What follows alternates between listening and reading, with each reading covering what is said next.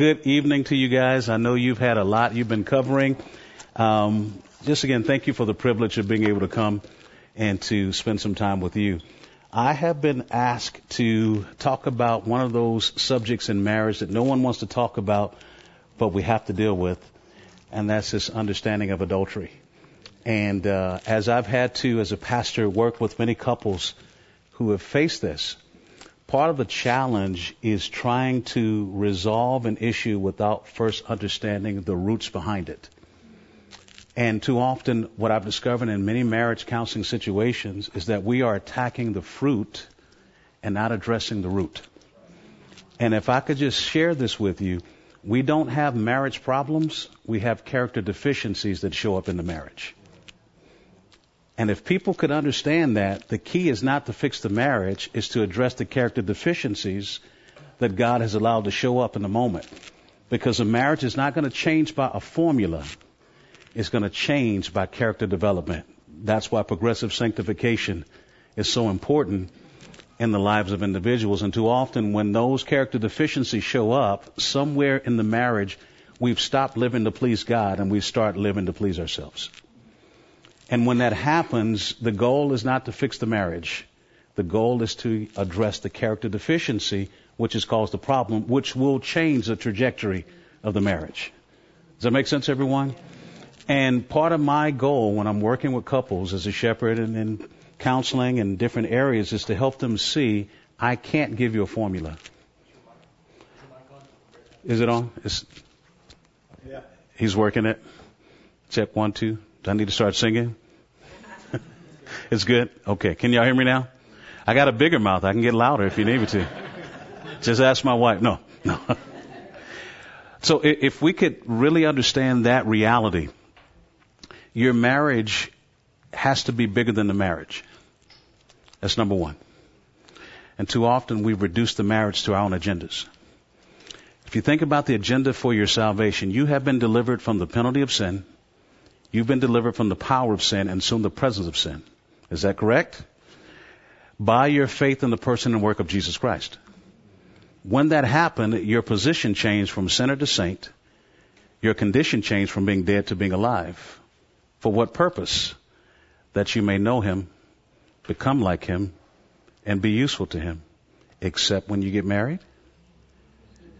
See, what tends to happen is the marriage becomes the center and not Christ becoming the center, which leads to many decisions and to many issues, which is where when we talk about adultery, that is coming from somewhere where my heart has decided not to surrender to the will and ways of God, but there's something happening in my soul where I'm either hurting, hungry, or hating, and we're going to talk about that. And I've taken sex outside the context for which God intended it to satisfy something in a way God never wanted satisfied in that manner. And the moment we start to see these realities, we can help people see what adultery was really about versus what they thought it was about. So with that in mind, let's talk about first the concept of adultery. And what does that mean? What is a working definition? It's voluntary sexual intercourse between a married person and a person who is not his or her spouse. That's what we're talking about. It's being with someone you were not designed to be with. Now, think about this for a moment. God has a certain order by which we are to operate and function. Is that correct? Did God create anything for itself? Is there anything that was created for itself? Everything God created was created for his what? Glory. So if everything was created for his glory, that means that everything was meant to function according to his design and his order. And when that happens, he is glorified and that particular thing is edified as it operates as God intended. But what happens is that when you reduce a relationship to you, you've taken it outside of the context for which God created, which is why you're miserable. And I tell single people all the time, it's not that you've been with the wrong man or the wrong woman. You've had the wrong agenda with every man and every woman. And as a result, if you always do what you've always done, you'll always get what you've always got. You've made the relationship too self-serving. And now you're married and you can't figure out why things are the way they are. I was counseling this guy. He was on his fifth wife. He said, maybe it's me. I said, you think? You think? Wife number 5? He figured it out after a while. But with this in mind, I want us to look at the cause of adultery, and it's so simple we miss it. Turn in your Bibles to Mark chapter 7. Mark chapter 7, verses 17 to verses 23. Jesus begins to expose to us the heart of man, and as he shows us the heart of man, he helps us understand the nature of adultery. Let's turn to that Mark 7. Let's look at verses 17 to verses 23. He says, when he had left the crowd and entered the house, his disciples questioned him about the parable. And he said to them, are you so lacking in understanding? Do you not understand that whatever goes into the man from the outside cannot defile him? Because it does not go into his heart. Now, right here, biblically, he's distinguishing between the physiological aspect of man and the immaterial aspect of man. And this is important on a lot of fronts, because when you see a lot of psychology out there. Psychology has a presuppositional idea of man that's inconsistent with the nature of man. Most psychology is built on the idea that man is just physical and has no immaterial nature. So therefore, they're always blaming the body for what God holds the heart responsible, which is why they're always forcing medication, because they have no other resources. Does that make sense so far? Well, that's just a sidebar. That's for free. Let's keep going. Because it does not go into the heart, but is into the stomach and is eliminated. Thus he declared all foods clean. And he was saying, that which proceeds out of the man, that is what defiles the man. From within, out of the heart of men, look what it says, proceeds evil thoughts, fornications, thefts, murders, and what would you see there? Adulteries. People say, why do people cheat? It's not an external reason. It's an internal issue of the heart. Now, before we go any further, I hear a lot of excuses as a shepherd and as a counselor that people use for their lack of obedience or disobedience. And let me give you 6 things that I hear that are inconsistent with this passage. Okay? I call it the 6 P's of excuses. P number 1, people. You could say the reason I don't obey God or can't obey God is because of people. P number 2, past. Because of what happened to me in the past, I don't obey God or can't obey God. P number 3, parents. You don't understand, my mama or my daddy did not, or they did. Does this sound familiar to you? Number 4, pressures. You don't understand the pressures that I'm dealing with in life. Number 5, pain. I'm in so much pain. That's why I do or don't do. And number 6, problems. Now, if you think about most excuses we hear for why I can't obey God or did not obey God, people, past, parents, pressures, pains, problems. Problem with that is that those are the circumstances or the contexts of life in which you make choices. They're not the determination of why you make choices. Every choice you make is not based upon those 6 P's. Every choice you make is based upon the condition of your heart. And if you're driven by selfish ambition, then you're going to do what comes natural, which is what we see in Mark 7. If you're driven by love, you're going to do what comes supernatural, which is what we see in Galatians chapter 5 when it says the fruit of the Spirit is. So the moment I blame the people, the past, the parents, the pressures and pains of problems for my choices, I'm making excuses and not owning up where I should be making confessions. Does everybody understand that? So if we get that picture and understand that, when it comes to adultery, I understand that many will say, well, you don't understand, my wife was denying or my husband was. That may be true, but your choice was conditioned, as we see in Mark 7, based upon what's happening in your what? Heart. So spouses commit adultery because their minds are set on the natural inclinations of their heart instead of yielding to the power of the Holy Spirit. But second, spouses commit adultery because they're walking in the what? The flesh. We can see that in Galatians 5:16. I won't go there because you know the passage. Spouses commit adultery because they are self-serving instead of self-sacrificing. When I am focused on me, then it's my pleasure, my satisfaction, my comfort. And therefore, I'm not getting what I want. And let me ask you a dumb question. Are we ever commanded in Scripture to love ourselves? You know why? because we're so full of ourselves. Now, can we be real? We are so full of ourselves. The reason why we're so upset with other people is that they don't love us as much as we love ourselves. And if you think about it, I tell people all the time, I can never love you as much as you love you. Someone will always disappoint you because you're so full of yourself. I can never reach the level of loving you at the level you love yourself. And when I'm counseling people, I show them that. I'll say, let me ask you this question. Why are you so angry with her? Or why are you so angry with him?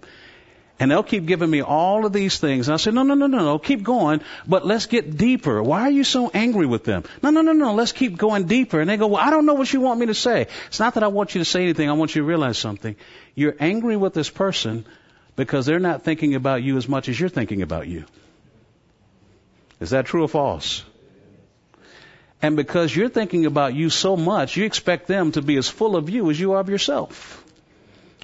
And I thought that Christ died that those who live might no longer live for themselves.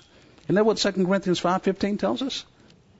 And so too often, if we understand this adultery issue, when we break it down just to simple basics of Scripture, my heart is filled with my desires, and I am living for me more than I'm living for Christ, and I expect you to live for me as much as I'm living for me. And when you don't, I'm going to satisfy myself either with you or someone else.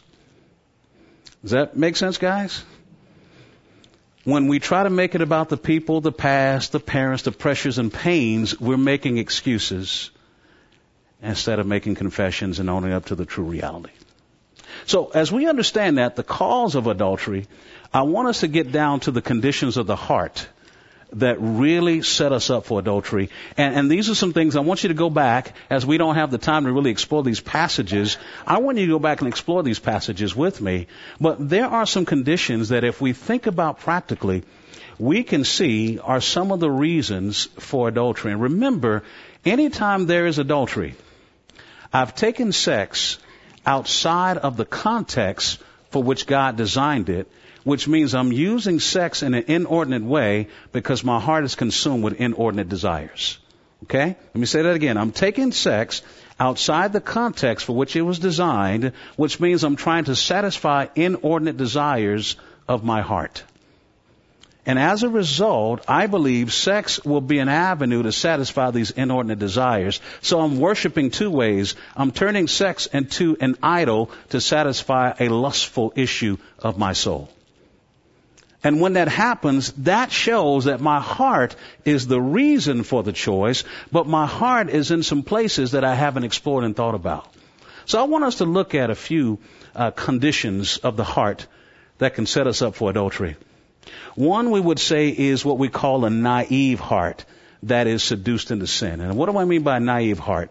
You are not considering the dangers and consequences of what you're watching, what you're listening to, or who you're connecting with, thereby getting involved into mood-altering experiences such as fantasizing, social media activities, certain kinds of stimulating movies and music, exciting friendships that cross moral lines, etc., that eventually lead to adultery as a result of not considering the dangers and consequences of your choices. See, a naive heart, in a sense, you're not really thinking about because you don't think these things are a problem. But the more you linger in, your heart is ripe for something it should not be. Does that make sense, everybody, so far? Another condition of the heart that can set us up for adultery is a hungry heart that begins to lust after certain things. And what do I mean? It's something you want very badly that becomes the lust of your heart, resulting in a preoccupation and pursuit of that in a sinful manner. You lust after things such as affirmation, affection, attention, acceptance, accommodation, appreciation, adoration, admiration, being cared for, being attractive, being pursued, being understood, being significant to someone, being submitted to, comfort, encouragement, excitement, entertainment, nurture, respect, support, service, security, and a partridge in a pear tree. Right? Leading to embracing adultery as a means to satisfy your hungry heart that has started lusting after these things. You worship, i.e. lust after these things, or your worship and lust after these things, overrides your loyalty and your love for God and your spouse, using adultery as a means to satisfy your lust for these things. Am I making sense, ladies and gentlemen? Adultery is the fruit. We have to get to the heart to understand you want something and you're using this as an avenue, and your heart is out of order, which is where we started from the beginning. The defilement of the heart is what causes this adultery. It's not the people. It's not the past. It's not your parents. It's not the pressures or the pains and problems of life. That's the context that exposes the condition. So far we see two conditions that can set you up: a naive heart, a hungry heart. Here's a third condition, a hurting heart that backslides into sin. Something you're getting you do not want, leading to pain in your heart, resulting in lust for comfort and pursuit of that comfort by any means necessary. You're dealing with things such as tragedy, there's crisis, there's abuse, there's mistreatment, there's rejection, there's cruelty, various forms of loss, etc., leading to a hurting heart that begins to lust for comfort, pursuing a sinful avenue of adultery as a means to satisfy your lustful desire for comfort. And your worship and lust of this comfort overrides your loyalty and love for God and your spouse, using adultery as a means to satisfy your lust for comfort. When you think about any time you've talked to someone and counseled someone in adultery, if you just looked at stop doing that, and that's wrong, you need to love your spouse or love your husband, you're missing something deeper. There's a motivation behind the action. And it didn't just start with that husband or wife. It's something that's been in their heart for a while. And as we start to break it down, we'll understand that there are preconditioned desires in our souls that can become seductions of our soul. And we'll talk about that in a moment. And if we don't deal with desires of our hearts that can become demands, we can be easily manipulated. Let me tell you a story just to kind of stop here for a moment. My father was a professional con artist, a drug addict, and a drug dealer. In my last year of seminary, I was at Dallas Theological Seminary years ago. In my very last year there, he gave me a call because he was never around. My mother got pregnant at 16, and he left her, went to Vietnam, got caught up in drugs, never really got right. But she pursued the course of finishing high school, went to Berry College, went on to the University of Tennessee, went on and got her PhD, and just kept molding me along the way. And as she did so, she had this saying I love. She said, "Son, every excuse is a good excuse, but no excuse is acceptable." Now, try living with that as a parent. But through all of that, I remember my last year of seminary, my father called and said, "This is your father, Reuben. And I know I haven't been around, but I want to explain to you why." He says, "I'm a drug addict. I'm a drug dealer. I'm a professional con artist. And I'm not going to stop doing what I'm doing. And I've done so much dirt that if anyone knew I had a son, they would kill you to get back at me, because of all the dirt I've done, and I'm not going to stop doing. So I just wanted to be honest with you." And I thought, wow, how's that? My last year of seminary, this is what I get with a phone call. You know, most people want to add a boy, "Son, I'm proud of you." This is what I get, right? So then he says, "As a professional con artist, I want to teach you something." I'm saying to myself, I'm in seminary. What do you want to teach me about? I'm not going into this profession with you. I don't understand. Best lesson I've ever learned in my life. Here's what he said. He said, "Son, as a professional con artist, the game is simple. There's only two types of people you can ever con: people who are needy and people who are greedy." He says, "Every needy and greedy person I've encountered, I've taken them out of cars, homes, businesses, you name it." He says there's only one type of person that a con game never works on, and that's a content person.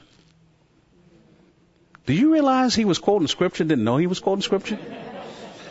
I mean, he just quoted James, "Let no one say when they're tempted, they're being tempted by God, because he's one is tempted when he's carried away and enticed by his own" what? Lust, needy or greedy. Paul says, "I've learned to be content in whatever circumstance I am." And I thought about it, and I thought, that is so true. And every time I've been manipulated, every time I've been taken, it wasn't because I wasn't smart. It wasn't because I didn't study my Bible. It wasn't because I didn't go to Sunday school that day or go to Wednesday night Bible study. Every time I was manipulated, it was because I was needy or greedy. Is that true or false, guys, for you? Now, understand that and take that back to adultery. When people are walking in adultery, it's an issue of the heart. They can't blame the people, the past. They can't blame the parents, the pressures and problems, you name it.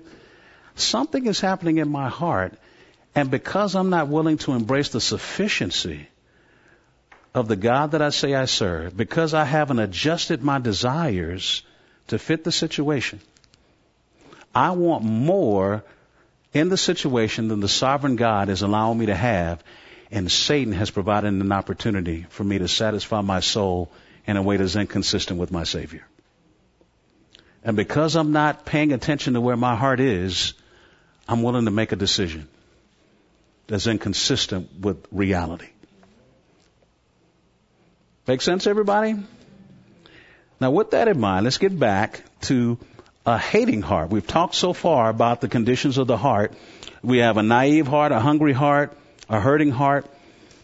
The next one is what we call a hating heart. You say, well, how does that work, to have a hating heart and to walk in it? Think about it from this way.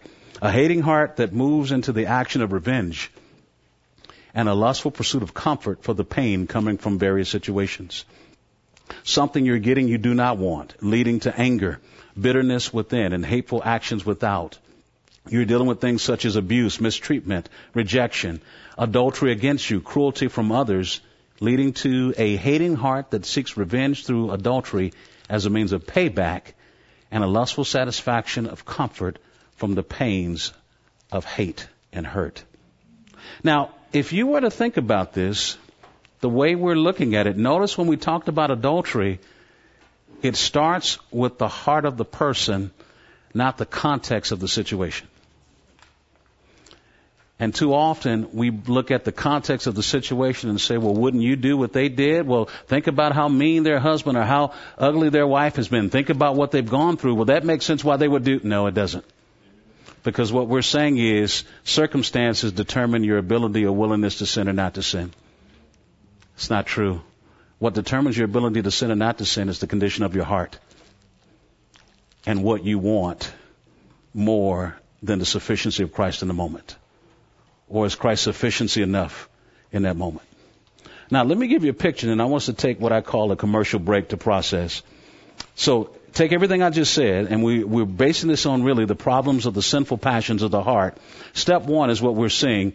The heart of man is stirred and bombarded with inordinate desires from the indwelling, waging war within the heart of sin. So think about it this way, and before I describe this chart, let me see if I can put it to you this way. When it comes to our flesh, we have pre-existing desires of the heart, okay? And these desires are sometimes not wrong, but what happens is we're seduced by our flesh. And so when you have the seduction of your flesh because you're not, again, putting to thought or taking every thought captive, your flesh is always waging war against your mind, according to 1 Peter 2:11. And so desires that may not be bad become horrible because you're being seduced into considering them in the wrong way. So that's the seduction that happens in your mind. That's not the devil, that's your flesh. Now, what happens on the outside is there are suggestions from the culture. I keep hearing this commercial everywhere I go. BK, have it your way, you rule. It's driving me crazy. I can't go anywhere in the country without seeing that commercial and those words in the back of my mind. BK, have it your way, you rule. Right? Have you guys seen that commercial? And it's different ways, but it keeps saying the same thing. Well, what is that saying? That's a suggestion from the world that says life revolves around you. So you get the suggestions from the culture along with the seduction that's happening in your mind. If you listen long enough, you start to rationalize. And then ultimately you have the setup from Satan, because Satan is the king of this world. He has the opportunities to set up opportunities for you to do from the suggestions in the culture what the seduction is happening in your mind. If we don't understand that, what I'm describing to you is the flesh, the world, the devil, how it works. Right? So the flesh, I've got suggestions or seductions happening in my heart. Why don't you? Why shouldn't you? No one will know. It's just you here. God will forgive, blah, blah, blah, blah, you name it. And what's happening now? I'm being seduced. And then the culture with all their suggestions of how the world is about you, the lust of the eyes, I can have whatever I see, the lust of the flesh, I can do whatever I want, the pride of life, I can be whatever I want to be. Right? Isn't that coming from the culture? And then Satan says, here's an opportunity. It's your world. Have it your way. You rule. And we find ourselves, if we're not holding on and dealing with these things, in situations with people that could have been avoided, because it wasn't the person, it's the heart. Number two, Satan further stirs up sinful desires through the opportunities provided from the world system and the world's wisdom. Then step three, whenever man is hungry in his heart, hurting in his heart, or hating in his heart, and does not come to Jesus, he pursues satisfaction of the heart, silence from the pain of the heart, or setting the score of a vengeful heart through sinful ways as a result of embracing the seductions of the flesh, the suggestions from the world, and setups of Satan, leading to his own destruction. Now, I've said a lot in a little bit of time. I want to give you a commercial break. Turn to the person next to you and think about, how does this apply when you think about situations you've seen or encountered as relates to adultery that you've had to handle? How does this apply? Take about 2 or 3 minutes. When we come back, we'll build on this a little bit more. Okay? 2 or 3 minutes. Okay, guys, back to our regularly scheduled program. Now, I want to give you some categories of adultery. I can't recommend this book, but I do have to be honest to cite the source. Someone had asked me to read this book, and I thought, okay, I'll read it.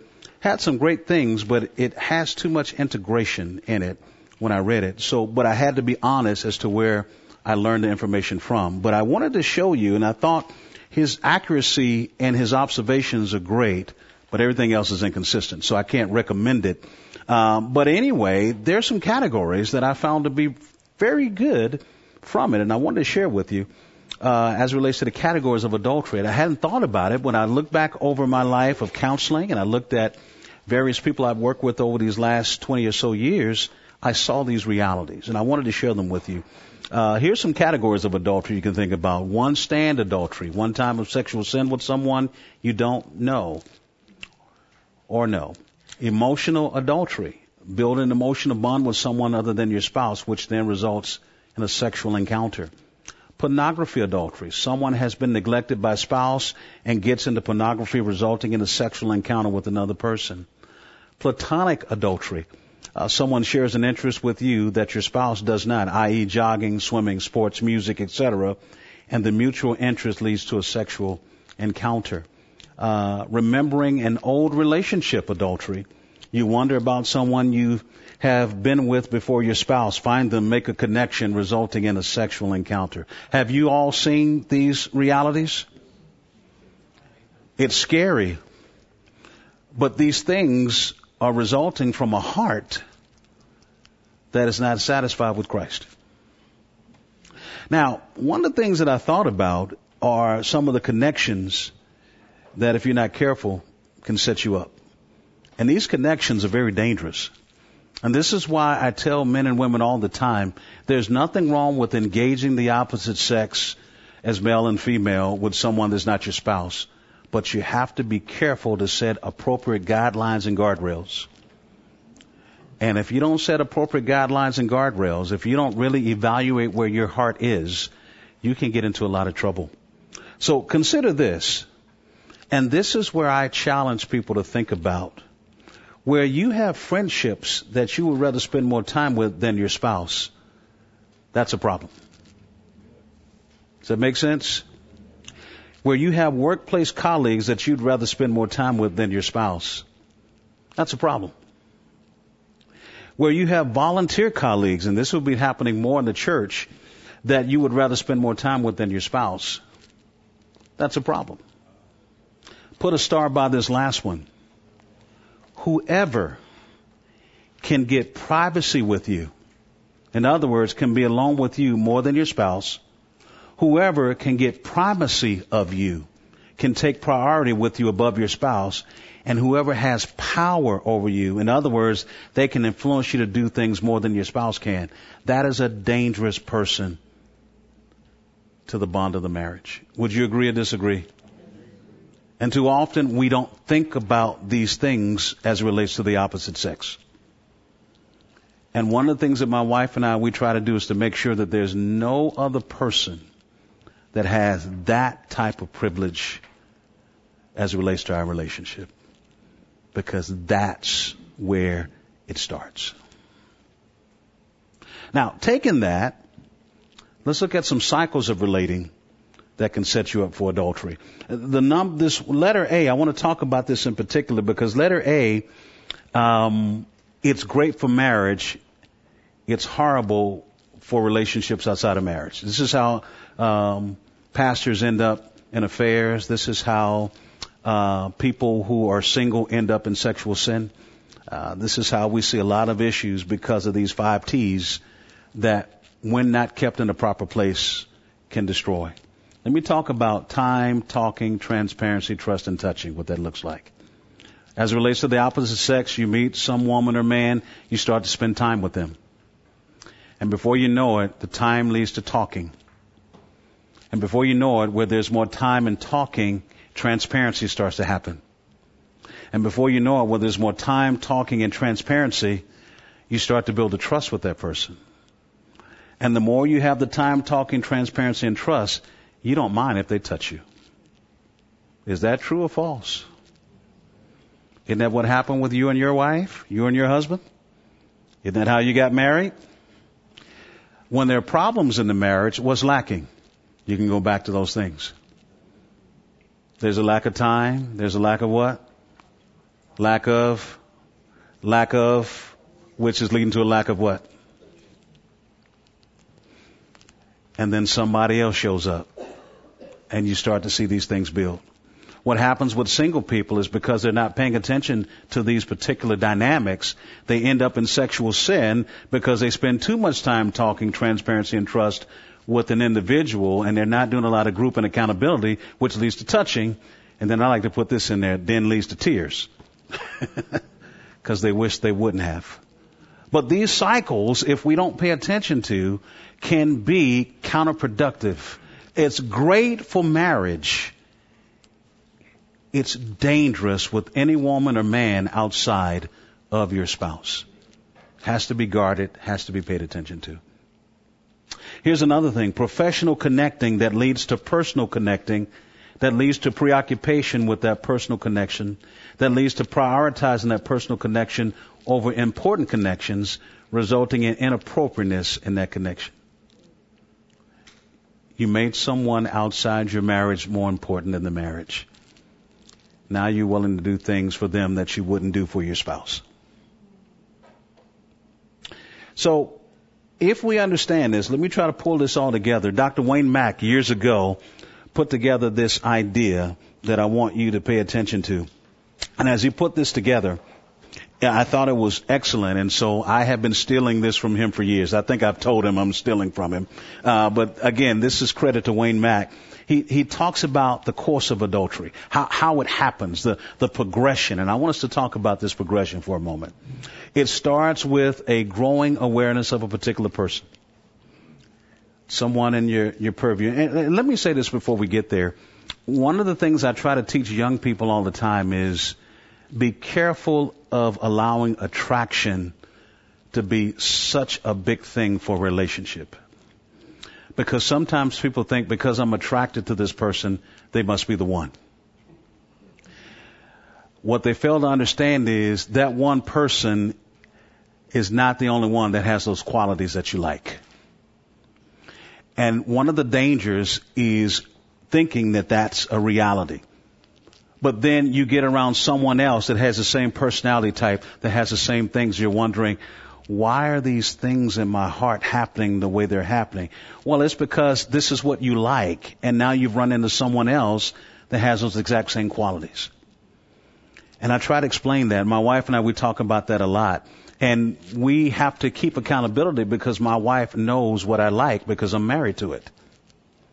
So guess what happens if some other woman shows up that's like her? Well, naturally, I'm going to have this affinity, and you're going to see all of my teeth, and I'm skinning and grinning, and hey, how you doing? But I have to be careful because I'm not thinking at times, oh, why is this person of more interest than this person? Well, that's because she's like your wife, Nicholas. Be careful. Does that make sense? Well, you know, when I see her and some guy, she's skinning and grinning and he, and I'm knowing, well, I know why you like that guy. He's a lot like me. I get why this is a sudden attraction. I understand. And so we have to be very careful and realistic to say what I like in my wife is just not in my wife. What she likes in me is just not in me. But the more we are aware of, the more we can be guarded and careful about our interactions with the opposite sex. Does that make sense? If we don't have that type of honesty and get to that type of reality with each other, that type of vulnerability, we open the door for many things that shouldn't be. So with that in mind, growing awareness of a particular person, time spent thinking about the attractiveness of the other person, innocent meeting, this is how it starts, time spent comparing the other person with the present mate, time spent thinking about the negative, unpleasant aspects of their present situation, unhappy and unfulfilled in present situation. And then that moves to engineering circumstances so it appears unintentional. Then public lingering, private lingering, time spent dwelling on how good the other person makes them feel, more frequent meeting apparently legitimate purposes, pleasurable isolation, affectionate embracing, denial, rationalization, justification, passionate embracing. Then before you know it, sexual encounter. Then we see deviousness, deceitfulness, covert beatings.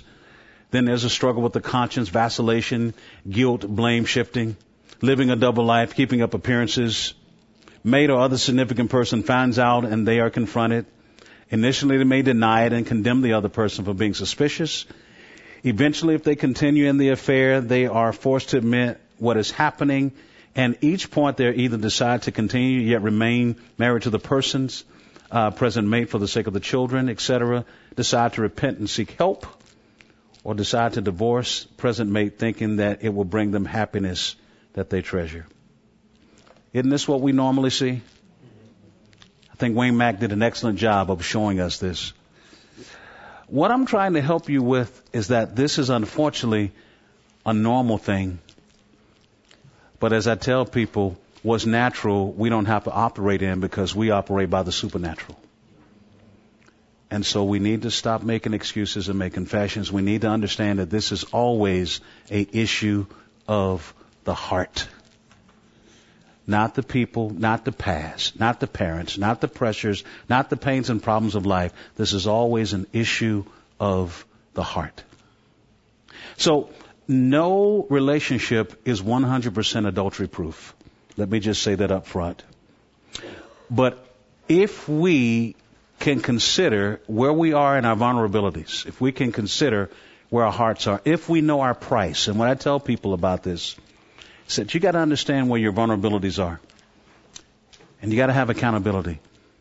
And the more you understand your vulnerabilities and have accountability, you can protect yourself because everybody in this room, including myself, has a price. You need to know what your price is and protect yourself from that price. There's a level where you're willing to sin to get what you want and sin when you don't get it. You need to understand and have so much accountability and build up so much of protection so that in that moment of stupidity, you have so many barriers that you can't get to what you're trying to get to. Does that make sense? And if you don't, it will cost you. So with that in mind, let me just give you some suggestions, some practical things that we can consider to help us to counteract adultery. Number one, which is always, develop a close relationship with Jesus Christ. That is the only one that can protect you. And he always has a way of escape, according to 1 Corinthians 10:13. The more we connect and discern and seek wisdom, the more we seek to adjust our desires to his sovereign will, the safer we become. But secondly, take every thought captive to the obedience of Christ. Again, always working with your heart. Be not conformed to this world. Be transformed by the renewing of your mind. And here's a big one. Focus on fulfilling your role as a husband and wife, not what you're not getting from your husband or wife. I always tell couples, if you both actually follow Philippians, considering the interests of others as well as your own, do you understand that you will not have an unhappy marriage? If you actually fulfill what God called you to do, no one will be devastated in the marriage. Develop a time of prayer, devotion, and Bible study you can do together. Number 5 is very important. Don't compare your mate to others. There's always someone better than your mate, equal to your mate, or worse than your mate. It depends on where you're looking that day. Be very, very careful of comparing. Here's a big one. Don't do for others what you're unwilling to do for your spouse. If someone else, I never forget, my wife and I went to this home, and the woman said, "Oh, Pastor, we're so happy." And in our context, African-American context, they call my wife First Lady. "Oh, First Lady, we're so glad to see you here at our home." And so we got in the home, and she said, "Well, can I get you something to drink?" And I said, "Well, yes, ma'am. Can I have some lemonade?" And her husband said, "I want something to drink." She said, "You know where it is." I said, "You know what? I'll get it myself. That's, just tell me," because you could see where that was going, right? She was willing to do something for me that she wouldn't do for her own husband. And I remember one of my secretaries, I said to her, if there ever comes a day where I'm asking you to do something and you're not willing to do for your husband and you're willing to do for me, that's the day I have to fire you. Because we will have problems. That's a very important lesson. Letter G, don't allow another man or woman to do for you what your spouse is responsible for doing for you. There needs to be an understanding of what you are open to for another man or woman to do for your spouse and what you say, no, that's mine only for you. And again, every marriage has that understanding. That is not some set rule that the Bible says, y'all shall not do for husband or wife. That makes sense? Whatever's more comfortable. There's certain things that my wife didn't want any other woman doing for me, and there's certain things she didn't mind, and I'm the same way. You know, I don't want any man bring my wife flowers. That's mine. That you don't get to bring my wife flowers. You want to give her a card or something, that's fine, but you don't give her flowers. That's my, I take that personal. That's just one of those. That's us. Does that make sense? So guys will come to, hey man, I'd love to do something for your wife. Can I give her flowers? Absolutely not. But here's what you can do. Does that make sense? All right. Avoid conversations and physical contact with others that carry sexual overtones. Avoid magazines and entertainment that glorify sex outside of marriage. Avoid developing friendships with the opposite sex that do not include your spouse. Set boundaries on the time, talking, and transparency you spend with coworkers, employees, neighbors, and associates of the opposite sex. Stop demanding that your spouse make you happy. Stay away from anyone or anything that would lead you to sin against your spouse. Develop thoughtful ways to give love and spend time with your spouse. Identify burdens and needs of your spouse and seek to meet them. And here's a big one. Ask for what you want without holding back what your spouse needs. Guys, I'm not saying that this is going to keep it, but what I am saying is these are just some helpful tools to build some walls to keep you and your spouse from going into areas. And again, understanding that if they do, it wasn't so much because you didn't do, it's because of where their hearts are. And as we're working with people through adultery, we have to help them see things through this grid and not try to blame the people, the past, the parents, the pressures, the pains and problems of life, because that's not the reason why they did, as we saw from Scripture. So I want to close out. We got about 5 minutes before we close out. Questions or comments that you have before we close this out? Any questions or comments? No question is a dumb question. No comment is a dumb comment. Anything on your mind? Don't be bashful.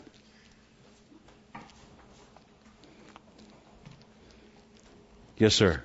Do you notice that in culture, I've been approached by many coworkers back in the past of it being a way of life for a certain culture too, and the spouses being able, because. I don't want to call out anybody, but I know I've dealt with others that say, well, as long as I have a man, kept bringing home the bacon. I don't care what he does. So, have you noticed that being a part of a raising, or a part of a trend? I've seen it, but it's what they say it is. It's just selfishness of reducing marriage and people as a means to my own personal end. So it's not really a cultural thing as they try to make it. It's a selfish thing, and I'm going to blame culture versus recognizing relationships are means to my selfish end. I don't see them the way God sees them. That's what it really boils down to. And that's where we have to help them redefine redefine it, because what happens, people will bring meaning to things that are inconsistent with God's reality. And we have to bring them to reality. No, this is really what it is, and here's how God would have you to handle it. Great question. Anybody else? Questions or comments? Going once? Going twice? All right. You are dismissed for now.